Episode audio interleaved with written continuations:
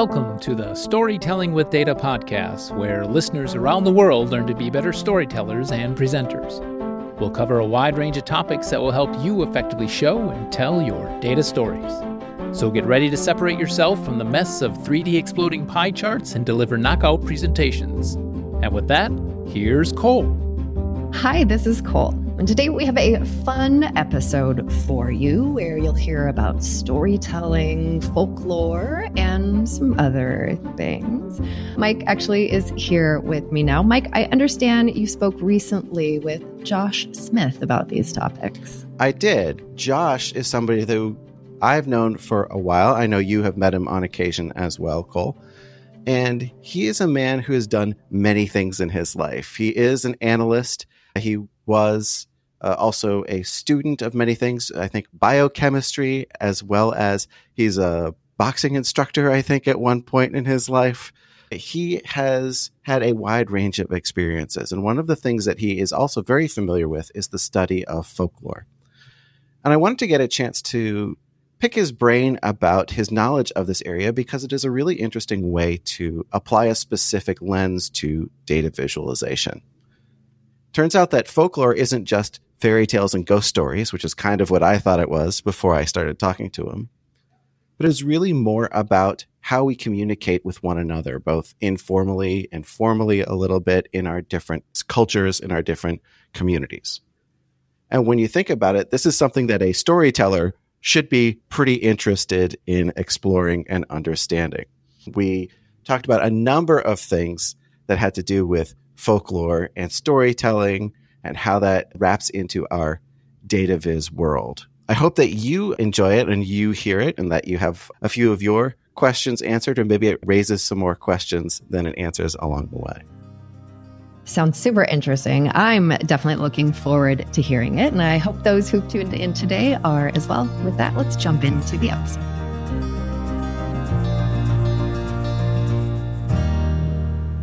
Josh Smith, thank you for joining us today.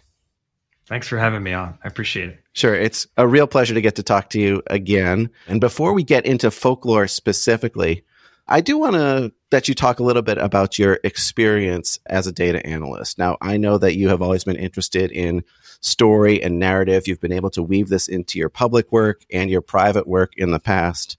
And it's always interesting to me how you're able to do this when you're working in this field of mostly exploratory side of things, working with dashboards. So I wondered if you could talk a little bit about the work that you've done in the past and how you've been able to incorporate storytelling into it.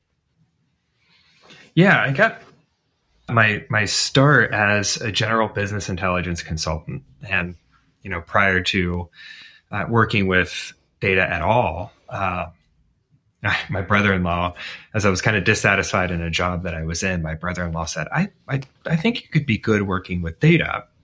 Uh, you just need to learn SQL." And I had no idea what SQL was.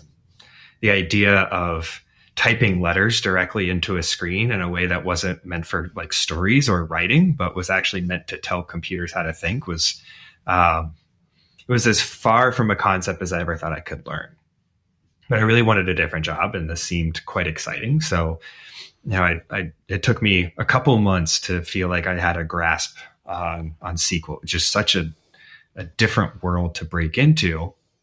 But I managed to pass the test and, and got a job, and I started mostly doing ETL, right? That moving data from point A to point B, and it was in the financial industry. Um, I was I was a consultant, and thought it was really weird that they wanted me to consult other people because I didn't know anything. But apparently, that's how consulting works a lot of the time. Um, that's just the model that that a lot of companies work under, and they they put me with really smart people that taught me a lot of really valuable things. One day, they put me on a reporting assignment, just building these reports, and some people working on this really large engagement were designing some charts and one day someone asked me to pick the colors on a chart. What am I supposed to do here? Like just just colors, just pick them. Um, why, why are you asking me to do that? So I knew I was missing something. If someone was asking me to pick the colors on a chart, I knew that there was like work to be done, but I couldn't fathom what in the world needed to be done there. Why that was a task that needed to be completed. Just pick colors. And I started researching and I, I, don't know, I spent like a few days and was getting worried, like, am I spending too much time? Not enough. Um, and, you know, sent it back and they put it into a chart and someone said, this is really good. I'm like, I, I, it was good. I just, I picked colors after doing a lot of research. So the next assignment that rolled up, they, they put me on this data visualization engagement all by myself. I'd never worked with a data viz tool. Again, we're back to that consulting model, learn on the fly. and I was working with Qlik at the time. And I I really bumbled the beginning of this project. I think I, I overthought it in the wrong directions and underthought it in the right directions. But the company put me with some really careful mentors. And I think they saw some growth opportunity and they were willing to take a risk and let me fail a little bit to learn. Let me have, I should say, the opportunity to succeed or fail, the sink or swim. And when they noticed I was starting to sink a little bit, they they gave me the opportunity to ask questions and created that space for me. And I started to learn about this magical space of data visualization and all the interesting things that go into it. So uh, I started working with a team of designers my entry into data visualization was actually working more closely with designers than I was with analysts. I did very little SQL. It was more of just figuring out how to get something to look the way that designers said it should. Mm-hmm. And that created, from the very beginning, this really user centric focus, thinking about data storytelling, where the person engaging with what we make is the protagonist of the story not ourselves, not someone in the data. They're the protagonist of the story. Over time, I became a data scientist, and that kind of carried through. And one day, I was asked to make a make the data story, PowerPoint presentation. Basically, that's the traditional data scientist deliverable. At least it was a while ago.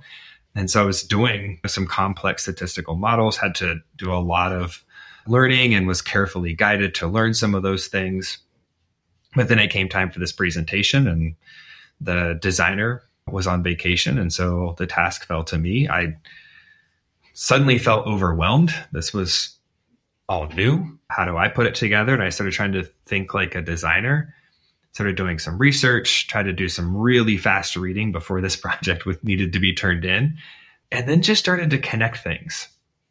So what's interesting is it was actually reading the book Storytelling with Data where those connections started to happen. That book made me start seeing how my own background and some of my own experience connects more strongly to what I was doing. And from then on, it was just continually bringing in these paradigms, these lenses of looking at the world from my previous experience into what I was doing as an analyst. And the harder I look, the closer I see the relationships. I mean, you refer to yourself as a data jackalope in this this mythical creature combination of of lots of other creatures. Maybe you could explain the parts of you that make up the jackalope. Yeah, the the jackalope is this fun kind of mostly Western Midwest folk creature. It's really quirky. So you've got like antelope antlers, the jackalope. So antelope plus a jackrabbit. Antlers on a rabbit. They're still small. They're not the size of a jackalope. Um, but it's so quirky and there's so many like little adorable things about the folk tales that are shared like apparently its beverage of choice is just whiskey it only breeds when lightning strikes and when cowboys get together on the western landscape if they still do this i'm not a cowboy and they sing at night around the campfire apparently the jackalope is supposed to sing in the background at a real high pitched tenor and just a really fun, quirky creature. Uh, some towns claim ownership to it. There's taxidermy art around this, where taxidermists will put antlers on a on a on a rabbit. Where it started to stand out, where I started seeing kind of like relating to this folk creature and the stories around it was it's this combination of things that don't normally go together. And my my initial undergrad education was very quantitative. It was in behavioral economics, and I got burnt out one day. Had an existential crisis while I was watching a, an econometrics professor write really complicated Greek letters on a board. I had, admittedly, I had just seen Dead Poet Society, so that probably had messed with my head a little bit. And I just walked out of class, dropped everything, and signed up for what seemed fun. And folklore was one of the first things that, that I jumped into and gravitated toward. And I, I loved it. So I have this background that's quantitative and qualitative. I've been to grad school for folklore. I've been to grad school for biostatistics. I was not able to complete either of those programs for very different reasons. But this weird combination of the quantitative and the qualitative, the sort of like arts and humanities plus the harder sciences and math, ends up in this really it's just a weird combination. And a lot of people have told me they don't expect me to be good at the two different kinds of things that i that i am. And an important reason i call out the jackalope is it's it's this nice contrast against the unicorn. Mm-hmm. we talk about the unicorn as like a person that can do it all. And anyone that knows me will know that like a unicorn is not a good way to like describe me because I'm nowhere near as graceful or elegant as a unicorn.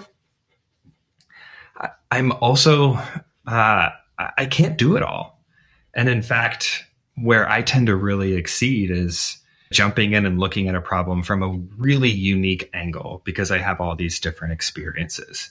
But what I lack is the wisdom that comes from really specializing in one area. So if I don't have someone there to tell me you're about to walk off a cliff, I'll just keep on running. And I can find a really interesting way to run off the edge of that cliff. So I work really well with a group of people and with other specialists. I can bring a unique way of looking at things, but I'm not a unicorn. I can't do it all by myself. And so the jackalope was this really nice way to describe having a weird combination of skills, but in a way that contrasts this idea of the unicorn that can do everything by themselves. And also the idea maybe that the unicorn, there's only one of the unicorn. Yes. Uh, and so we should treat it with reverence and awe uh, and kowtow to its every whim. Rather, like the mythical jackalope is, oh, well, the jackalope is a partner in the campfire sing alongs of cowboys. Like there are maybe many jackalopes. You can be a jackalope. It's not a competitive um, mythical creature or folkloric creature. Yeah, I like that. I'm going to switch to using folkloric. First of all, I started off by giving my own understanding of what folklore is, but maybe I should let you give more of a layperson's definition of what folklore actually is. I have read approximately five times as many folklore textbooks after graduating or after, sorry, dropping out of graduate school as I did in graduate school. Um, I've actually just ordered a really major textbooks that I'm super excited to dig in on on ghost telling and ghost narratives. So there is a continued interest and passion, but I do want to qualify that if anybody hears this and wants to get more in the field, they should not take my word for it. They should go uh, look at like the American Folklore Society and find some folklorists that are talking about things they're interested in and learn from the trained academics. But having said that, we can unpack what it means. It's an interesting question to ask because folklorists have been arguing about that a lot throughout the entire discipline. It's it's a kind of a nebulous concept. But a couple of my favorite definitions, Dan Ben-Amos was a folklorist that defined folklore as artistic communication in small groups. And more recently, one of my favorite folklorists, Lynne McNeil, she said it's informally transmitted traditional culture. So some of the things you're seeing in there is a leaning toward groups of people. There's a strong social element.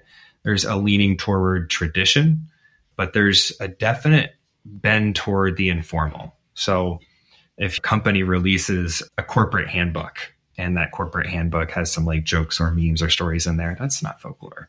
But when you have individuals in a company that might be sharing memes about the handbook in a very informal way, that could be folklore. And it can be helpful to just kind of showcase some examples. And some folklorists have just tried to define it by listing as many examples as they can possibly think of. Alan Dundes was one that did that. So the few that came off the top of my head for today would be fairy tales, legends, urban legends, ghost stories, and hauntings, which has become really interesting to me of late.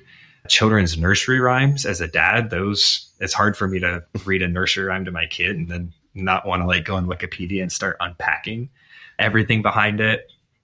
Uh, jokes, there's material folklore, so like quilts, or we studied chainsaw carving one time. That was really interesting. The phenomenon known as Cincinnati chili, we had an entire like two week unit on that uh, since I went to Ohio State to unpack the phenomenon known as Cincinnati chili. Fan fiction, memes, I know some of these are things we say, some of these things are things we do, and then some of them are materials. And I think that last part is really important because when we talk about data viz sometimes behaving like folklore, it's less like a fairy tale, but much more like something akin to quilting or fan fiction. So we should draw a line between I'm at work and I've been given requirements to make a dashboard and I make a dashboard. That that to me, I, I, I don't even know how I could apply a folklore lens to it. But when you look at, you know, the subreddit data is beautiful or the subreddit data is ugly. When you look at like the Tableau community or people sharing casual things they've made in the data visualization society or in the storytelling with data community, that's where I, I, start to see data visualization as a sort of folk practice and where that lens has helped me ground myself and think about this because there is a traditional element. There are things in quilt making that we kind of stick to, patterns that are appreciated, practices that are shared and taught as a good way to do things. And there's a reason why we make these and share these in communities. And you start to see something very similar in folklore, where we have these traditional ways of doing things. You can even think of like chart types start to become a, a sort of tradition. There's ways we make bar charts, there's ways we encode with length. There's patterns around that, but the community also likes to play and experiment mm-hmm. with things. And that's really big in folklore is that it's not just the same tradition carried over and over and over again, but there's this dynamic nature to it where people add their own little twists. There's variants and things that are successful variants that function really strongly for a community can start to be more and more adopted, more and more shared, and become tradition. Whereas things that quit functioning for a community, say exploding 3D pie charts as a favorite for this particular podcast, those things quit functioning for a community and you start to see those functioning less and less. And so they get shared less. And that, that to me feels very similar to patterns and traditions in what we talked about with quilt making in my classes. Yeah, the example that I was thinking of as you were talking about that was the like bar chart races. Yes. Like animated bar charts, where there was a period of time where in the community, bar chart races became very popular. And you mentioned like subreddits like Information is Beautiful, where you would see them posted for one shining moment constantly. And almost to the point where you'd have to say, okay, uh, Wednesday is racing bar chart day because there were so many of them. And now I feel like I don't see them that much anymore. Yeah yeah, we have these traditional elements like the bar chart, but then somebody added a variant. They animated it and made the axis move, and it got really exciting. And then next thing, that variant kind of lost its function. The function was this novelty and excitement factor. But once that novelty wore off, there wasn't a ton going for that chart as a function. And so it didn't stick around as a tradition. I think the bar chart race is a perfect example. I also think about people making their resumes as dashboards Mm-hmm. When I first saw that, it really reminded me of a paper that I saw that was examining job interviews and folklore in job interviews, where people would tell personal narratives as part of a job interview. And a folklorist went and studied that. And when we see these traditions coming to life and the sort of artistic communication through people expressing themselves in a dashboard or interactive job resume, it feels really similar to what I read in that paper. And is any knowledge that you have about does that make that them appear to be a more valuable candidate, or does that just build a community if they get hired? Like, what what is the implication?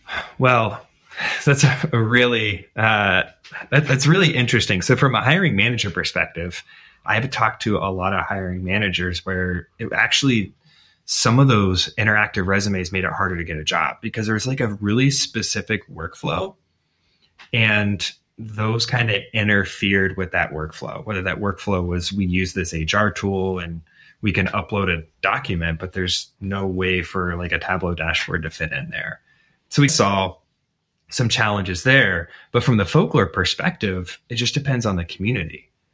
So when you look at like the Tableau community, people really celebrate these. They're almost, I heard one person describe it as like, it feels like my baseball trading card. And there's some really, there's some really beautiful meaning that's being created as people express their identities as individuals, but they're also expressing their identities as part of a group when they communicate themselves this way.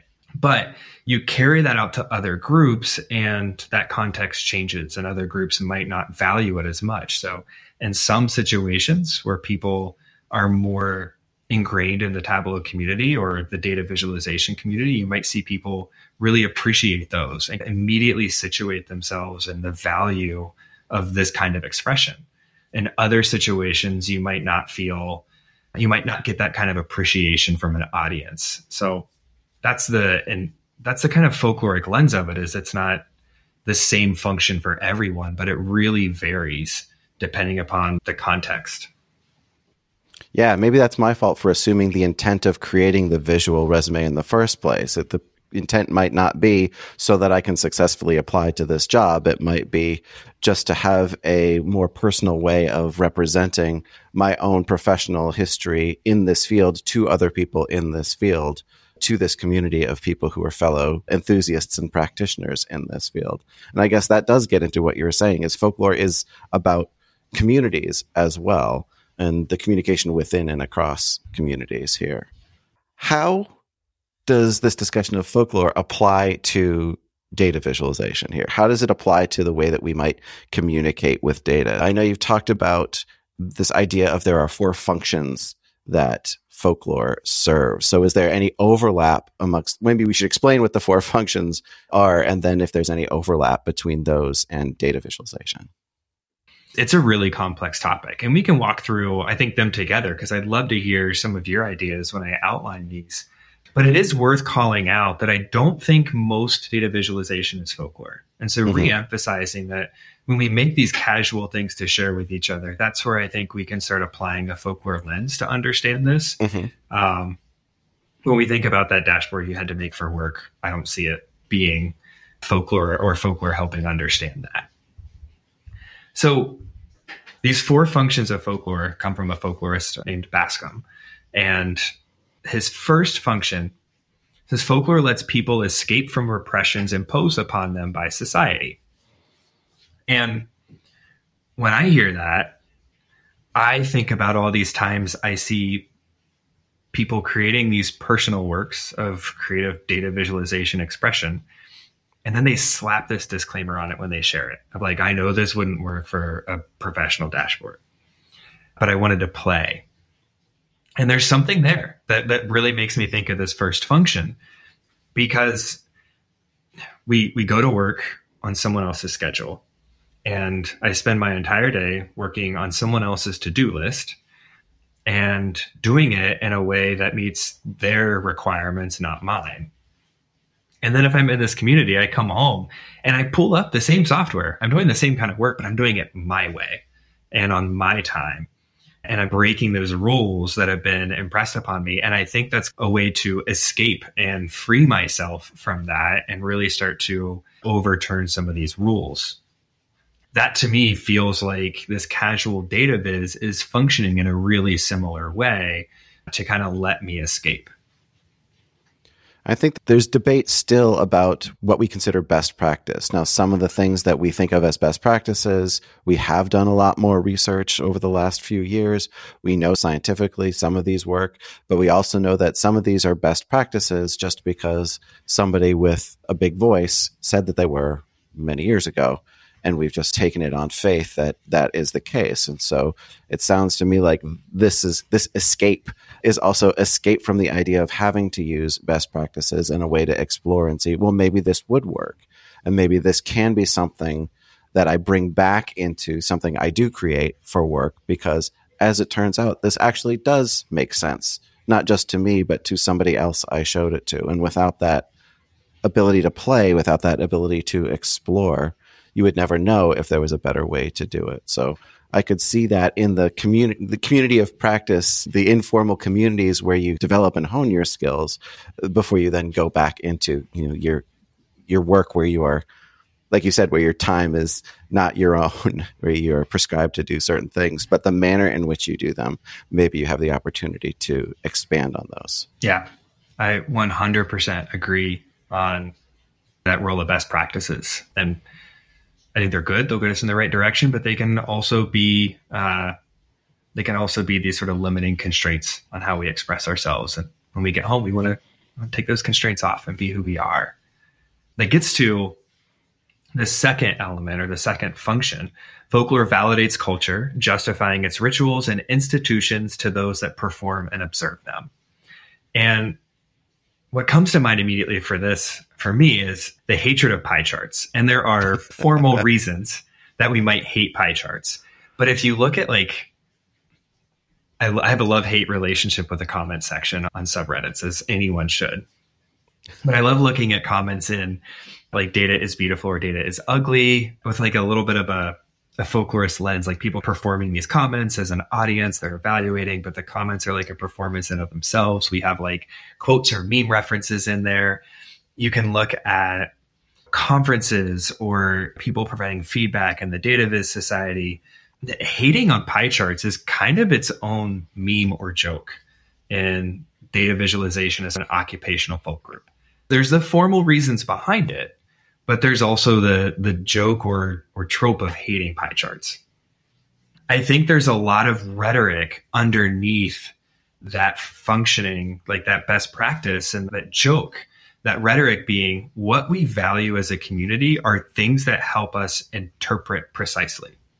And that's what a pie chart doesn't do well. So when we have these memes or references or jokes about how much we hate pie charts, what we're really telling and communicating to each other is it's important that we communicate precisely and pie charts don't do that and we we reinforce this value of precise interpretation through these sorts of jokes there could be any other sort of a meme or joke about another chart that didn't work that well but the tradition is specifically around pie charts and that there's something about why that's a tradition for us yeah, there's no meme about this should have been a ternary chart. It has to be something that is popular, but also the comment, the, like you said, the, the commentary around it also has to be very well known. And the position has to be generally accepted. Otherwise, otherwise the jokes don't land or the signaling doesn't actually signal what it is meant to signal to the people who are reading the comments. Yeah, there's in folklore, there's a, a, lens, like an analytic framework called performance theory by a folklorist named Bauman. And you talked about context, and part of the context is the audience evaluation. But when he wrote that book, I think in the 70s, I don't think he envisioned a world in which Redditors could click an upvote or downvote button, right? We have audience evaluation is taking on like a very data driven approach now uh, that I just don't think any folklorist prior to this age really envisioned was possible. Yeah, if you were writing the book in the 70s and you're thinking of, well, a gathering of people uh, judging each other's comments is like a town hall. It's mm-hmm. and and we have Robert's Rules of Order for that. And we don't have like our electron every site has its own electronic version of that, I suppose. Yeah. Any site that allows comments. And usually it's a beleaguered moderator yeah. trying to handle it. Um, yeah. Yeah, even the idea of getting quote unquote ratioed on Twitter, right? That's uh-huh. It's an interesting audience evaluation from performance theory. Uh, um, but a data driven one. Yes, very data driven. I love it. so the third function here is folklore is a pedagogic or teaching device which reinforces morals and values and builds wit. And I think about like data viz just broadly. There's a rhetoric underneath all of our data viz that's like this trust data this is true mm-hmm. because it's data driven. In fact, RJ Andrews' book is titled "Info We Trust." Uh, there is there's a rhetoric that data is sort of this ultimate mode of belief. And that's not true for everyone. I think that's not always true for all of us individually. We take it for granted, but there are other ways of believing something to be true, like experience. Mm-hmm. A, a, fun story on that I had a, a friend that really never believed in ghosts. But then he had this own experience and he called me. And this is one of my favorite things I've ever heard anyone say to me. The phrasing of this was just great. He said, I don't much believe in ghosts, but I might have to reconsider. and this spooky experience that he can't explain, but that experience is changing what he believes. It's not based on empirical data, it's based on what he saw and felt and heard in that moment. And what's interesting is even though the rhetoric of our community says trust data, there is an experiential element. We we need to see it to trust mm-hmm. it. Um, the experience of, of seeing data helps us comprehend. There's research that shows you can take data and show it to people. And if you put the same data in a chart, no matter how it's designed, people are more likely to believe it. Um, mm-hmm. That's like the underlying rhetoric. So data visualization explicitly teaches us insights about data, but it's also a sort of teaching device as a folk practice that tells us what our preferred mode of belief is as a community, what we think the right way to believe something is, and how we know things to be true. And there's like an experiential experiential element to that mode of belief. So it's it's really interesting, and that could be unpacked a lot more too. I think.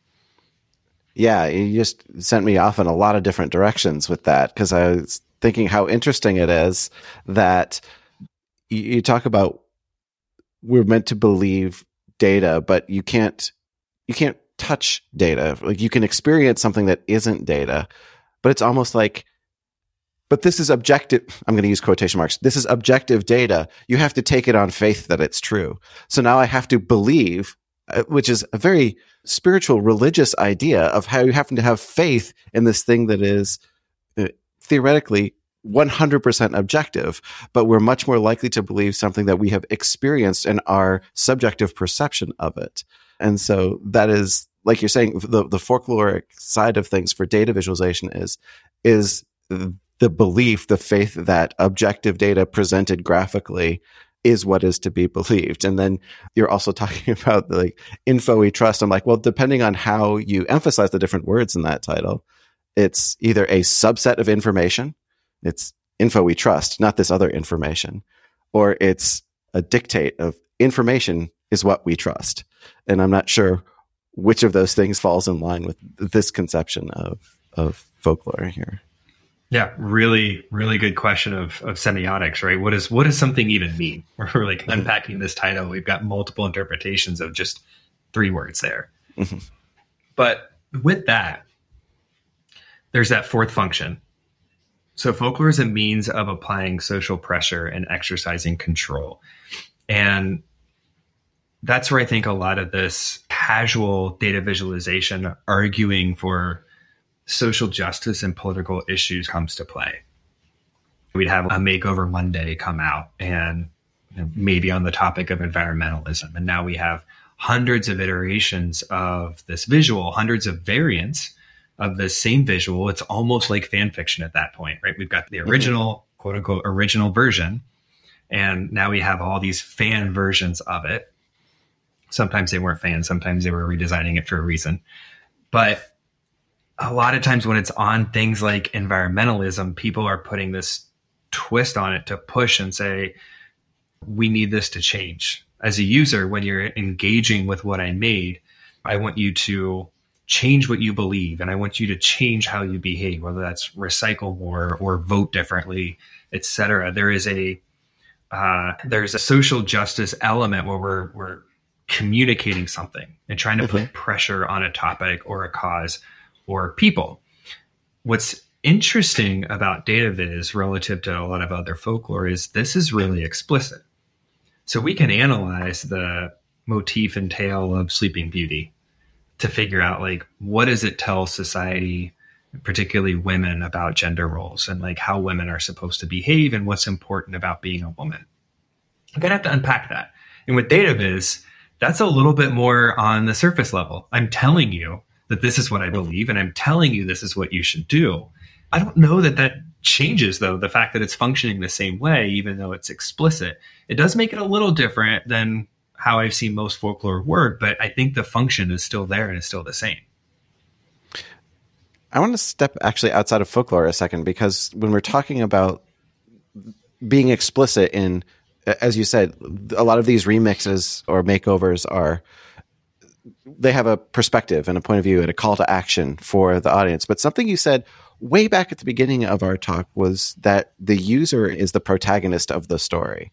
And now we're trying to say, well, no, now you're sort of the audience of the story rather than the protagonist. How does that jive with us telling the user how to think or feel? So, Nancy Duarte, I, I read some of her books because they were recommended in storytelling with data. But she said something that like really clicked for me and it's it's used a lot now in a lot of different kind of marketing storytelling methodologies. But your audience is Luke Skywalker and you're Yoda or Obi-Wan. So when the user is the protagonist of the story, I think in a story done well, like a data story done, I take on sort of a mentorship role. Um, I provide the call to action. So you're you're heading down this path and I'm here to warn you about what you might encounter if you keep doing that going down this path. And I'm here to show you a different path that I believe is a better way and here are the various reasons. And I think data storytelling is really primed for that mode simply because data storytelling is all about showing the reasons why. And so I can be a mentor and unfold all those reasons for you. It's still up to you to make that choice. I can't force you to do it, but I can implore you as a mentor and even call out the consequences of not following through on what I recommend. There's maybe a value even into having somebody, into requiring somebody to take an active step there instead of having to be passed and saying, you saying to them, go that way you say, if you go that way, these seven great things are going to happen. If you go this other way, seven bad things will happen. Leila Manheim used to talk about this as the knowledge gap of you have to meet somebody almost to where they are, but not quite. There has to be a little bit more that they have to know or have to learn or have to do. Uh, and so that they can actually take that last step and do the thing that will prompt them to change their life or take actual positive action. But I guess ex- you're saying that explicitly telling them what to do is not as good as giving them all of the tools and being not very cryptic about what it is they need to do, but they have to take that last step on their own. And that is making them the protagonist. Yeah. And I, I love that you unpacked the action part of that step. It makes me think of the value behind some of the ways Robert Janezic has done some of his work. It's brilliant storytelling but he'll often start out a certain there be a certain base element to the visual, but then you have to click for just the next part to appear. It's I need you to take a step. And I always felt like his data storytelling did a really good job of kind of inviting me to walk with him. Right? This is Obi-Wan that's going to get on the Millennium Falcon with me and we're going to travel together. Robert is walking me through these insights piece by piece and one of the pieces of his that I just love is Music Memories. At the very end of Music Memories is a beautiful story about the playlist of his childhood, the songs his mother would play to him when he was a baby and like dance with him or rock him to sleep. And so he has this gorgeous playlist that he walks you through. But then at the very end, he invites you to create your own and it's this really powerful story through his mother's life and like the music there and where Robert kind of fits in there as her son, but then takes a turn and you realize that you as an audience member have been the protagonist the entire time because now you're asked to reflect on what this means to you as an individual. And that little action, that little step, I think really situates your role with this information and your role with this story. Yeah, I haven't seen that, and I will make sure that I put a link to it and uh, to all of the things that we've been referencing along the way here. One last question more about the way that we are going to be telling stories, whether from a using this knowledge that we might have about folklore, how can we be sure that we are telling our stories in the so-called right way? Yeah. with dramatic with a dramatic lightning in the That's background. exactly that, or somebody drove into my garage. I'm pretty sure it was lightning. so I have no idea how we're telling the right story. I think that's a million dollar question, right? If somebody can answer that, then they get all the book deals, they get all the conferences, and might as well make movies about them. But I've learned some lessons recently about the importance of this social element. So, a great example from work we were asked to redesign this team I was on was asked to redesign this chart. We looked at it, we talked to people about how they make the chart, talked to some users about how they read the chart and how they interpret the chart, and then we redesigned it. We focused on making that data pop. Um, building a stronger visual relationship between certain numbers in there so it stand out a little bit better, a complex chart. And we released it, we get really negative feedback, strong negative feedback. We're like, oh, this looks like really great work. We were proud of it. We got some strong negative feedback. And we missed the social context. We missed the narratives around this. Uh, what happened is when people look at this chart, there's this narrative that they share with each other. Like in meetings, they'll reference the left side when they're casually talking to each other, they mention the left side. When they're problem solving in workshops together or ideating, they'll talk about the left side. What the left side means, based on like where all those elements of the chart were, what that left side meant was these are what we believe are true about customer behaviors. And it was this sort of like plug and play. It's this narrative ready to go. You just got to fill in the data. So we know that this is the cause and effect relationship. We just need to know what direction the cause is going so we know which direction the effect is going to go. And the moment we rearranged that chart, there was no longer a left side. We messed it all up. And so we have to rethink and re explore that social element. It's the same thing with red and green. We're not supposed to use red and green because they're not accessible, but we literally have a, an informal holiday named after data visualization, colors, and conditional formatting of tables. It's Black Friday. Excel spreadsheets format to not being red or green, and we decided to call that Black Friday as as uh, as a consequence because that's the day that retailers tend to go into profit um, mm-hmm. from the red to the green. And so we start taking away red and green, and we start eating away at these sort of informal and formal narratives we have around the data. So often a better answer is figuring out how to tweak things like the luminosity or the saturation so that someone can see the differences between red and green, but we still protect a lot of the powerful color associations that are built into the culture around that. That's where I've learned some lessons fairly recently was just around the fact that it's not a user looking at our chart. There's a lot surrounding it. And there's some really interesting folklore research happening to look at how these personal narratives can interfere with how we understand science communication, understand data and facts. Andrea Kitta is a folklorist that looks at public health and she's been tapped a lot of this pandemic for why are people still hesitant around the vaccine and she's been calling out that personal narratives are really, really powerful. And just like I said before, there aren't enough personal narratives of people being happy and healthy and not getting COVID when they get the vaccine. There's lots of personal narratives around people getting sick or people experiencing negative symptoms. And those are really powerful.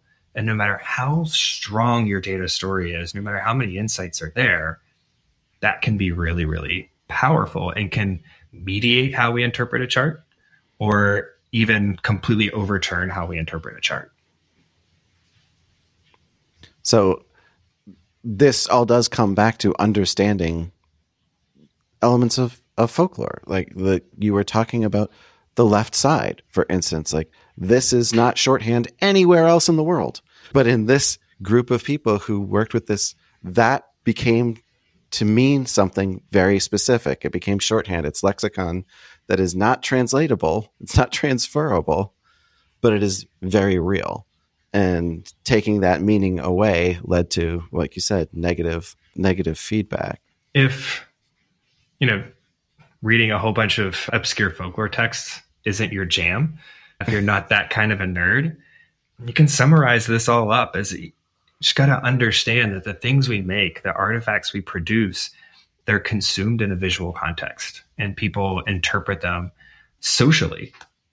And when they exist in this social context, we have to realize that that social context can really change how we interpret things. So if you want your story to work, you got to do a little bit of digging and find out what that social context is, not just your user, but how that user works with other users and then how that might impact what people see when they look at your data. We make this for people. It's a communication tool and we make these things for people. And if we don't take the time to center the people, our stories aren't going to work. All right. Well, Josh, this was a fantastic conversation. I could go on for hours and hours talking about this stuff, but I will let you go. And I think this was just a great time. Thank you for spending an hour with us today. Oh, this was absolutely delightful. We could talk about this all day as well. So thank you so much.